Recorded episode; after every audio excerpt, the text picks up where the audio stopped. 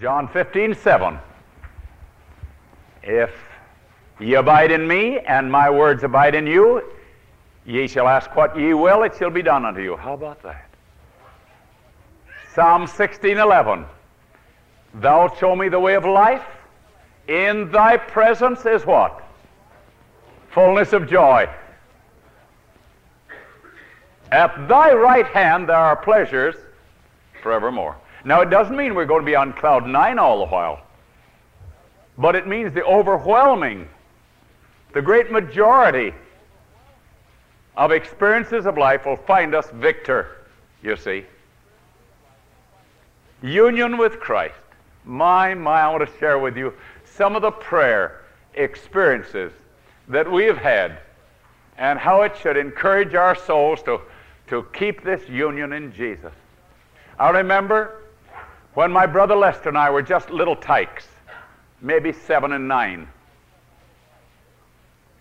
Our older brothers would come back to our Lincoln Center church. We want to share that story, that church, later this week. Our older brothers, who are now in the, were at that time in the ministry already, they would come back and preach. And we just love to hear our brothers preach. They would, they would preach with great enthusiasm. And when they become extremely enthusiastic, my brother Lester and I called it getting on their ear. and he said, I like it when they get on their ear. and so we'd go upstairs in the second floor of our house, way through to the end of the house. There was a little room, and we'd sit down and preach at each other. And we'd try to get on our ear. and we had a great time getting on our ear. And I'd preach, I couldn't get on my ear like he did. But he'd get on his ear. Anybody ever hear my brother Lester preach? He gets on his ear. he isn't trying to, he can't keep from it. And I can't keep from it either. You know, you don't try to put it on, you try to modulate it, but you can't. You get so excited. You know, it's something to get excited over, the Lord of Calvary, isn't it? You see lawyers and doctors, teachers go out to a park where somebody takes a stick and he hits a little round something and he hits it 400 feet. And you know what? All of these great men and the, and, and the teachers and the homemakers and all, you know what they do? Woo! They clap because somebody could hit a ball. Doesn't that beat all things you ever heard? And then they come to church and they say, You must be reverent. Be just as near to a corpse as you can be. That's reverence. I don't believe in corpse reverence. I believe in love reverence. I believe in joy reverence. I believe in a God that says, in his presence there's fullness of joy. And you can be joyful and loving and reverent. But no man can be reverent unless he knows the Lord. He can be scared, he can be quiet, he can be a corpse, but he can't be reverent unless he knows the Lord. And if he knows the Lord, he's joyful. Amen. That's right. So we would we would preach at each other. One morning, mother got discouraged. And I noticed this talk about union of, with Christ. When mother would take her quiet hour with the Lord, she was a beautiful character. When she neglected it, she was just a plain coon. and father, father made it a practice to take time with the Lord every day. And when he did, he was a completely different man than when he didn't. In my own ministry, I found the same thing. There's joy in the Lord. At his right hand, there are pleasures. It doesn't mean that we're not going to be uh, tried. It does not mean that we won't face great temptations. It does not mean that there'll be times of agony. There will be. But it means the overwhelming, overall picture will be one of rejoicing in the fact that God takes care of his own. Amen. Mother evidently had lost out with her union with the Lord, and that Sabbath morning she was discouraged. She was so discouraged that she was sick. She played sick. Did you ever hear of Sabbath day sickness? It comes on usually somewhere between Friday night and uh, 8:30 Sabbath morning. And then it leaves about sundown Sabbath afternoon, Sabbath day sickness. And this Sabbath day sickness was coming on her. And my brother Lane, who was about 14, 13 years older than I, I was about seven, I guess, at the time. My brother Lester about nine. My brother Lane saw that mother was, was just kind of discouraged. And he said to my brother Lester and to me, he said, Now, I'll tell you what you do. We'd practiced up preaching pretty much, you see. he said, I want you to climb one of those apple trees. There's an apple tree maybe, oh, maybe a couple hundred feet from mother's bedroom, and her window's up just a little bit. We had apple trees. We had a strawberry apple tree. Anybody ever hear of a strawberry apple tree? Beautiful, beautiful apples, delicious. And its branches started quite early. He said, You boys can climb that tree easily. Now he said, Glenn, you climb this tree and you sit on that branch. Branch kind of went out, you know, at right angles. And Lester, you sit on the branch on the other side. He said, and you'll have a make believe 11 o'clock service. And he said, You'll have a little song service. As I recall now, we'd have a song service. My brother Lester and I used to sing together quite a bit in those days, and we could pipe it up, I'll tell you. He, you'll have a little song service. Now he said, You'll call yourselves uh, Elder Lester, nine years old, you know, and Elder Glenn, seven years old, or whatever it was.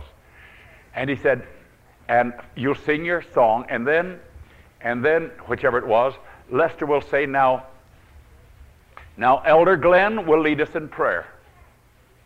And he said, Glenn, as you pray, pray as pray loud, pray clear, pray with power, and pray something like this. Dear Lord, you know mother isn't feeling well today. Help mother to get well so she can go to church. Lord, you know she needs to go to church. You know she'll be blessed in church. Dear Lord, we ask you to help mother to be able to get up and go to church. Dear Lord, you're doing it, Lord. Mother's going to get up and go to church. And when we got through that little service, we went in the house. Mother's getting up, getting ready to go to church. In his presence, there's fullness of joy. At his right hand, there are pleasures, pleasures forevermore.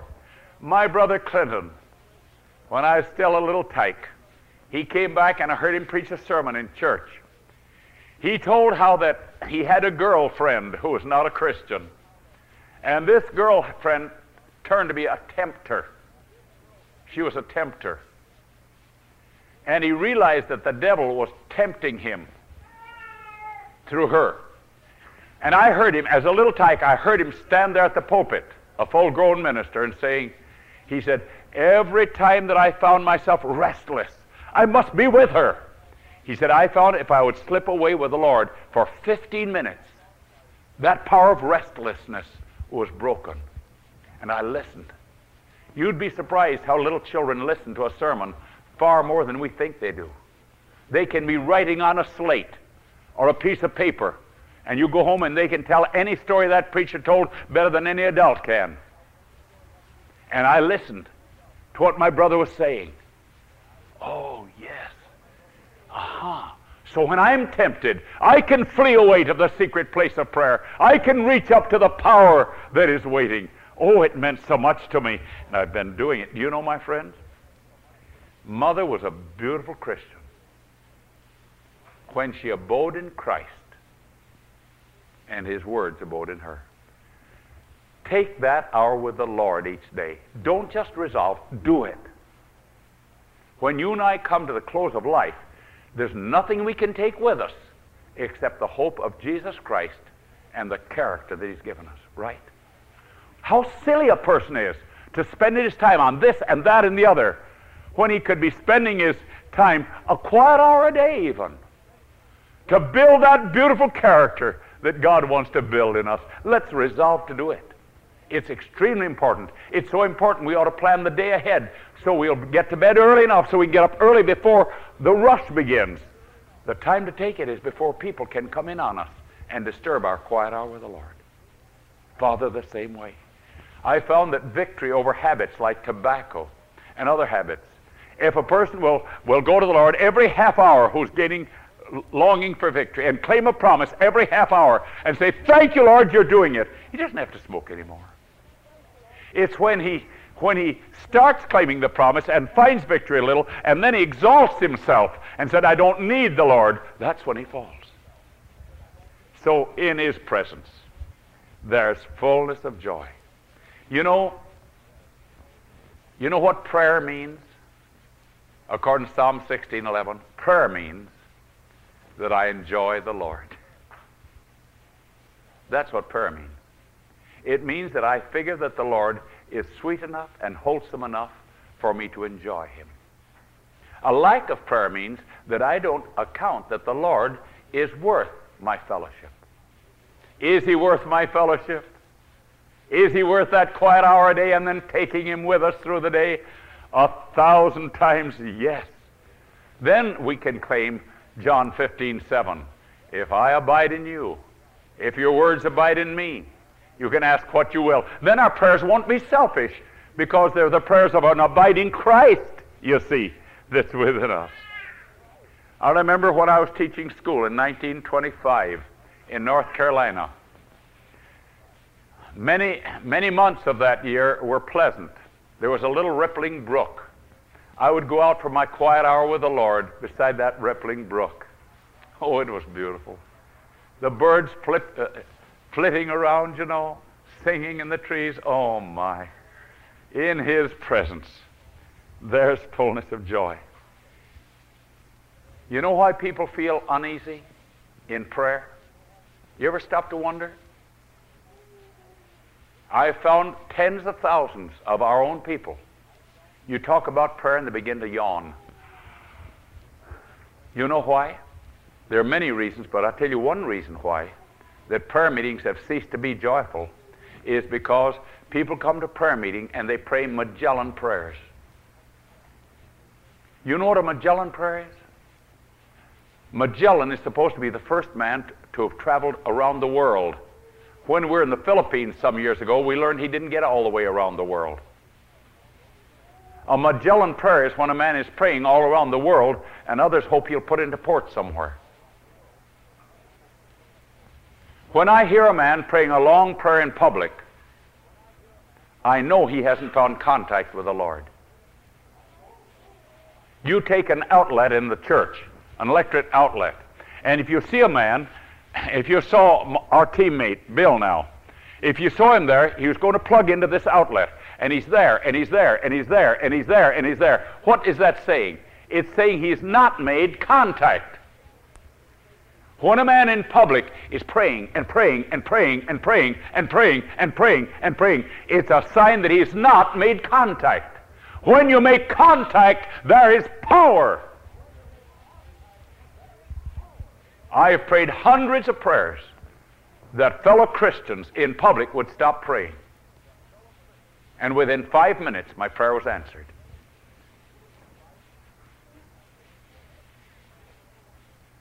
I've been in homes with fellow workers where they went ahead to pray. Uh, they're preaching at, at they're preaching at the person in the home in their prayers. And I said, Lord, please, please help them to pipe down. And instead, inside of five minutes, the Lord answered my prayer. But that five minutes was agony. They were wearing out the saints. Great, long, backslidden prayers that meant nothing. Instead of a fellowship in Jesus Christ, it was preaching at people, getting them on their knees where they can't retaliate, they can't speak for themselves, and then we give them the works on their knees. No wonder so many people don't like prayer. No wonder they feel ill at ease. And then they go to prayer meeting and they get great long Magellan testimonies. I think of a time many years ago, I, I like the testimonies. I like good short testimonies where people get up, speak up, and shut up. You know. But one man got up in those testimony in that testimony service and he started something like this. I was born. Well, we all knew that. You didn't have to tell us that. I was born in such and such a county. We knew it must be born in some county. Leave out all those things that don't matter. Say, I was in need, and this was my need, and I came to God in my need, and this is what He did. Glory to His name. Amen. You see? This is why prayer makes people uneasy, is because the devil has gotten God's professed Christians to pray great, long, backslidden prayers. Oh, isn't it a shame? What a shame. I was in a home years ago, my wife and I, I even hate to mention it, a very conscientious mother. She had children, five years old, seven years old, nine years old, 11 years old, 13 years old, 16 years old, something like that. And she was conducting worship. The children were standing, and I was standing. And she spent one hour in worship. And you know what she was telling those girls in worship? She was leading out in the worship. You know what she's telling them? Girls, I want to know the awful days ahead. She spent one hour telling them about the terrible days ahead. And you know, I looked at the girls and I found they were doing this. One leg and then the other. They just could hardly stand it. And if I hadn't been insulting the woman, I'd have walked out. Making the religion of Jesus Christ so dry, so negative. She should have been saying, Girls, a wonderful day is ahead of us. The Lord will never fail his people. God's people will be delivered, every one. We're under his wings. No plague will come near us. Not one, because we've given our hearts to Jesus Christ. We're his children. We've confessed our sins. He has forgiven us. Whatever happens to the world, we'll go through. There'll be trouble for the world. Won't the world be in trouble, girls? We're going through by God's power. My friends, may God forgive us for all the negatives we're pouring on people instead of letting them know that our God is a good God. In His presence, there's fullness of joy. At His right hand, there are, there are pleasures forevermore. One of the wonderful things that I found at home was father and mother told us Bible stories. We had worship every day, morning and night. Never one, never one day was worship missed in our home. Never was two worships missed every day. Every day worship, morning and night. And often at noon. And then the times that dad and mother would sit on the edge of our bed at night and tell us Bible stories. Do you think, my friends, that you could ever forget in His presence His fullness of joy when you tell one of the, some of these Bible stories? Do you know they're dramatic? Take the story of Daniel in the lion's den. That's a tremendous story. You can't overdo it. Daniel in the lion's den, the first Lions Club.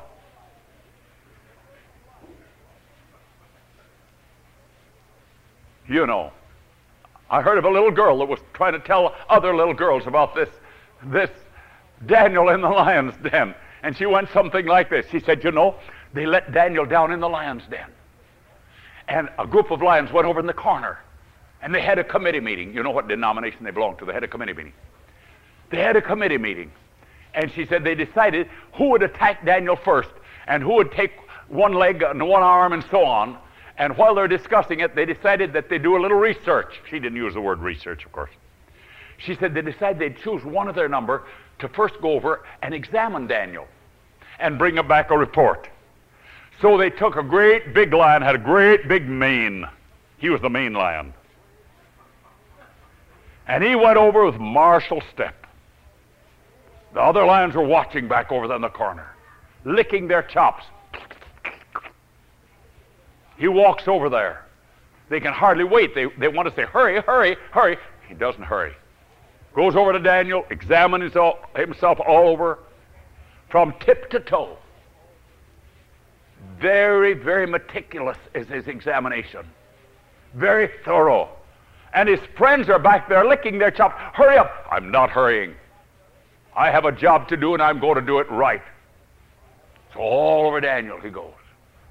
Then with martial tread, he goes back to where they are. They said, Shall we eat him? Who of us shall start first? Shall we eat him? He said, Don't you eat. Little girl telling. Don't you eat him. This, why not? He said, I'm telling you, don't you touch him. Why not? He's going to be our supper. Don't you touch him. Why don't we touch him? He said, Too much backbone. The story of Daniel and the lion's den is a thrilling story.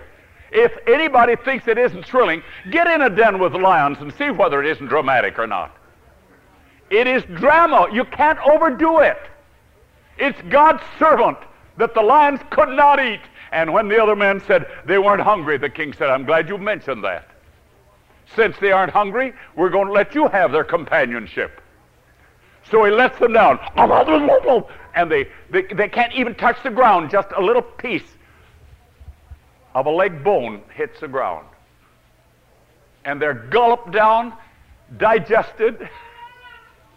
Tell the story to the boys and girls. In his presence is fullness of joy, right or wrong. And then the story of the three Hebrew children. What a tremendous story. You can't over dramatize it. It's impossible. There, the king had decided to make a great image, you know, 90 foot tall, all of gold, because his friends said to him, and his courtiers said to him, You know, in the dream that, that you had, uh, the gold represented your kingdom and is going to pass away. Your kingdom should last forever. So make an image all of gold, O king, O king, O king. So he makes an image all of gold and, and gives out a proclamation all over the then known world. Come, we're going to have a celebration. We're going to have all kinds of music the dulcimers, the harps, all kinds of music. And when the music starts, everybody's going to fall down flat before that image. Oh, my. Oh, Why, tell the boys and girls about it. And as the music started, all those people fell down flat, except three. three didn't fall down flat. They had, they had a, back, a backbone, not a, not a piece of spaghetti where the backbone should be. They had backbone. They stood right up. And some of those people that claimed to be worshiping, they peeked. they peeked and they saw three men standing up refusing to kneel down. Oh my, it's dramatic. And they rushed over to the king. They said, Listen, these three men that you've set over, over, the, over the city of Babylon and, and the province of Babylon, these slaves, they don't respect you at all. They didn't bow down at all. And the king loved these men. He believed in these men. So he called them very kindly and he said, I know you didn't mean to do it. But he said, next time that the music starts, I'll give you another chance. The next time the music starts, be sure and bow down. Whether you mean it or not isn't the question. Just so long as you bow down, then people won't know any difference. And they said, King, we love to obey you. But in this matter, there's a God up in heaven. And we just cannot bow down to that image. And more than that, King, if you put in the, us in the fiery furnace, it'll not burn us up. But if it does, whether it does or not, oh king, we're not going to bow down. And the king became so angry, boys and girls, the king became so angry that he said to the people, Look, heat that furnace seven times hotter than the underwriters will even guarantee it. And they heated it and they heated it and they heated it and it became white hot. It almost trembled with heat, boys and girls. Tell them about it. And then the king said, Now it's just right. Bring those three scoundrels. And he got the biggest two story, double chested men of the realm to grab those men. And with a great long poker, they opened the door.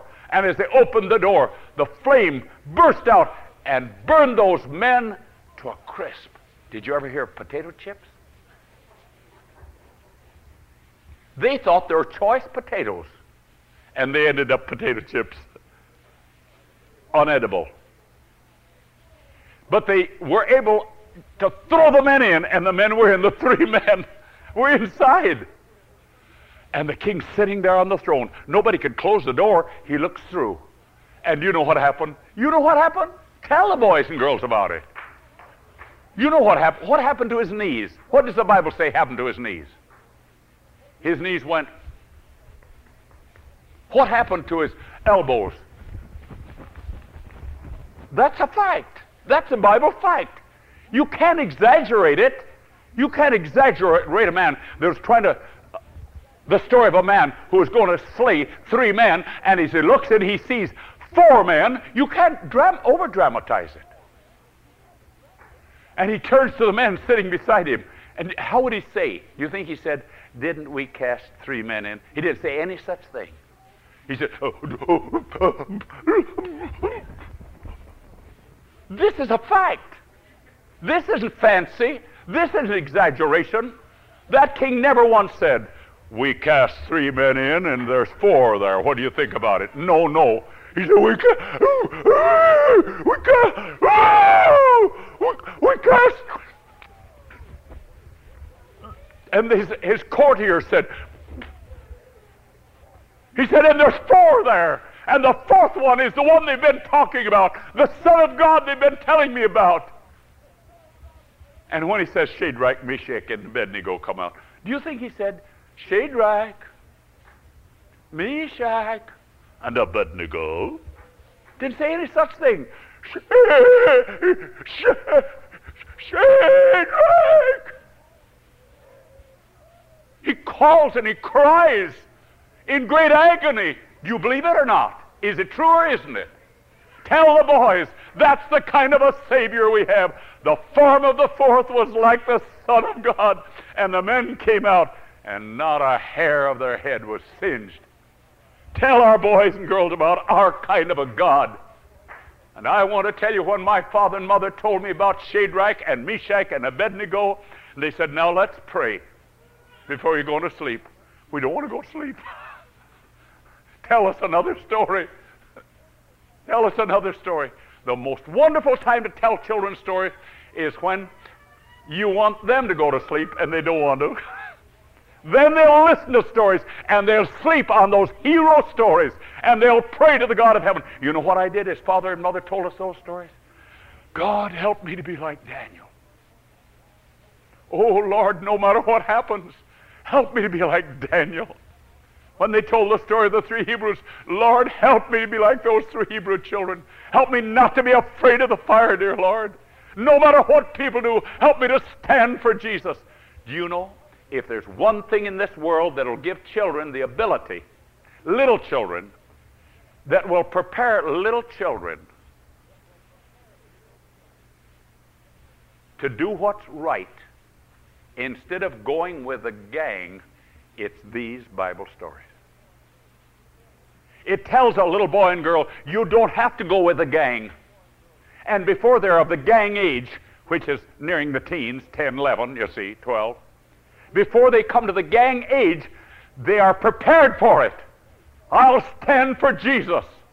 No matter what the gang says, I don't have to belong to my peers. I belong to Jesus. And that's exactly what happened to, to our brothers. We went to church school.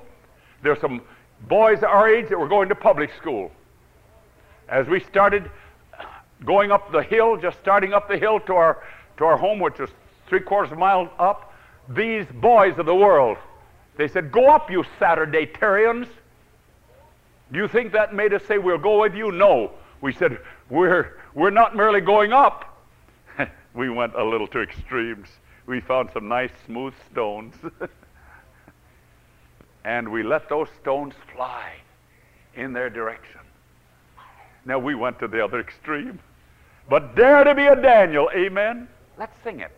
Dare to be a Daniel, dare to stand alone, dare to have a purpose firm and dare to make it known.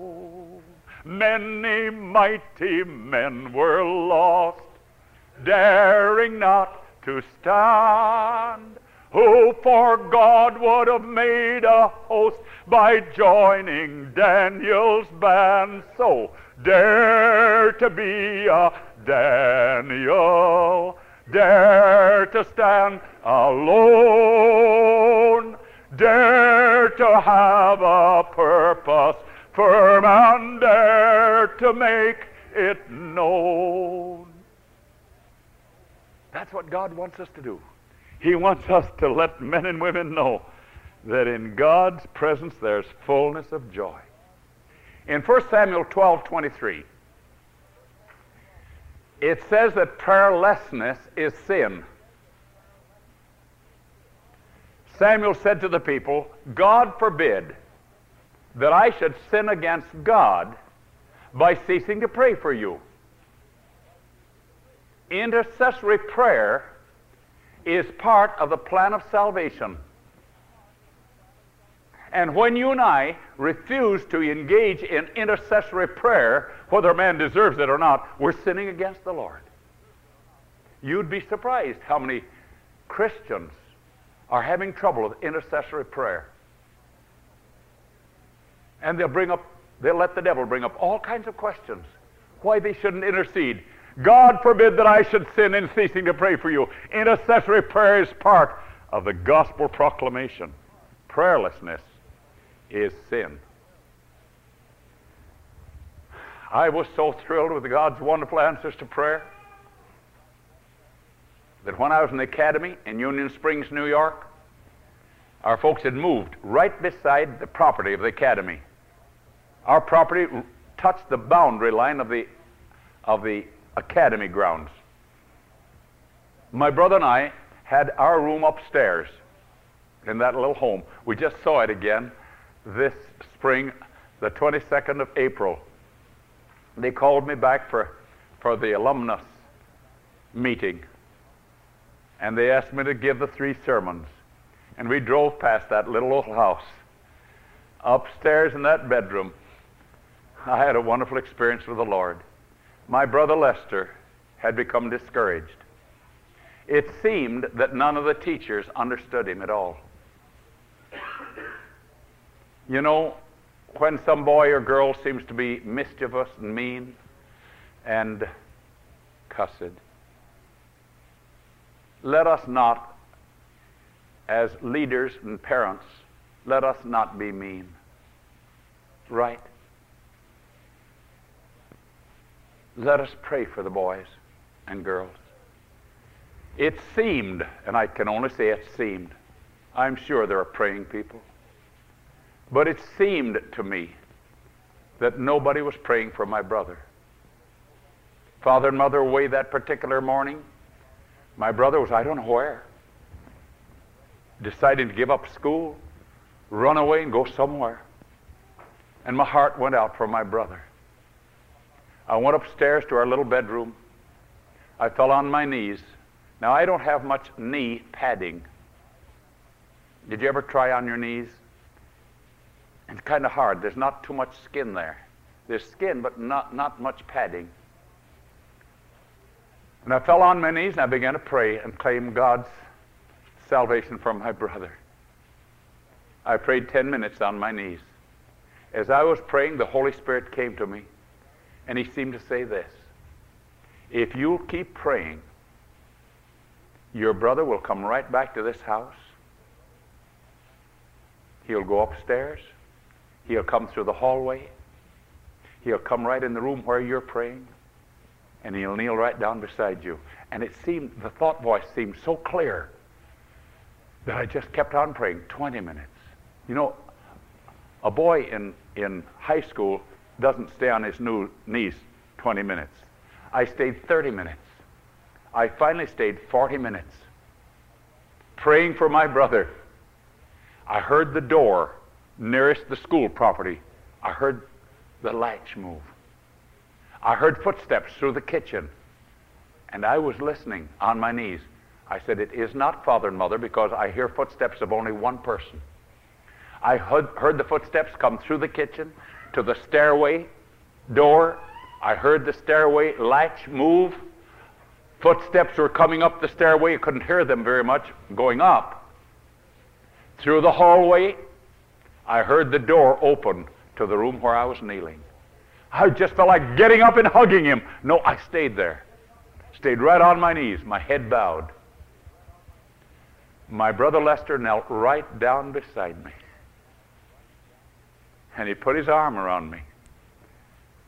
And he put his face up next to mine. He said, Glenn, were you praying for me? I said, Yes, Lester. His life was changed. He has been an ordained minister for many years. He has had the privilege of baptizing hundreds upon hundreds of souls into Jesus Christ. Thank God for intercessory prayer. Today, at the age of 76, he's pastor of a church of almost 500, member of the conference committee, one of the assistant secretaries of the conference. moving ahead like a, like a young man 30 years of age, how he works. Thank God for intercessory prayer. In his presence is fullness of joy. At his right hand there are pleasures forevermore. As we reach out this evening to the Lord, don't you think it'd be well for us to make a new commitment to the Lord? Say, Lord, if I've spent a little time each day with you, what can I carry away with me? What can a man take when he lay, lies down in the grave? He takes nothing but the hope of the resurrection in Jesus Christ and the character that Christ has given him. And he'll be raised to life. He has nothing else. He can't take any property. He can't take any money. He can't even take any fame. He's in the dust. Oh, how silly it is for men to move ahead like the animals when we can find in His presence there's strength, there's joy, there's salvation, there's eternal life. What do you say? Dear Lord in heaven, thank you this evening that you've promised joy and salvation and guidance and answers to prayer as we rededicate our hearts and lives to Jesus.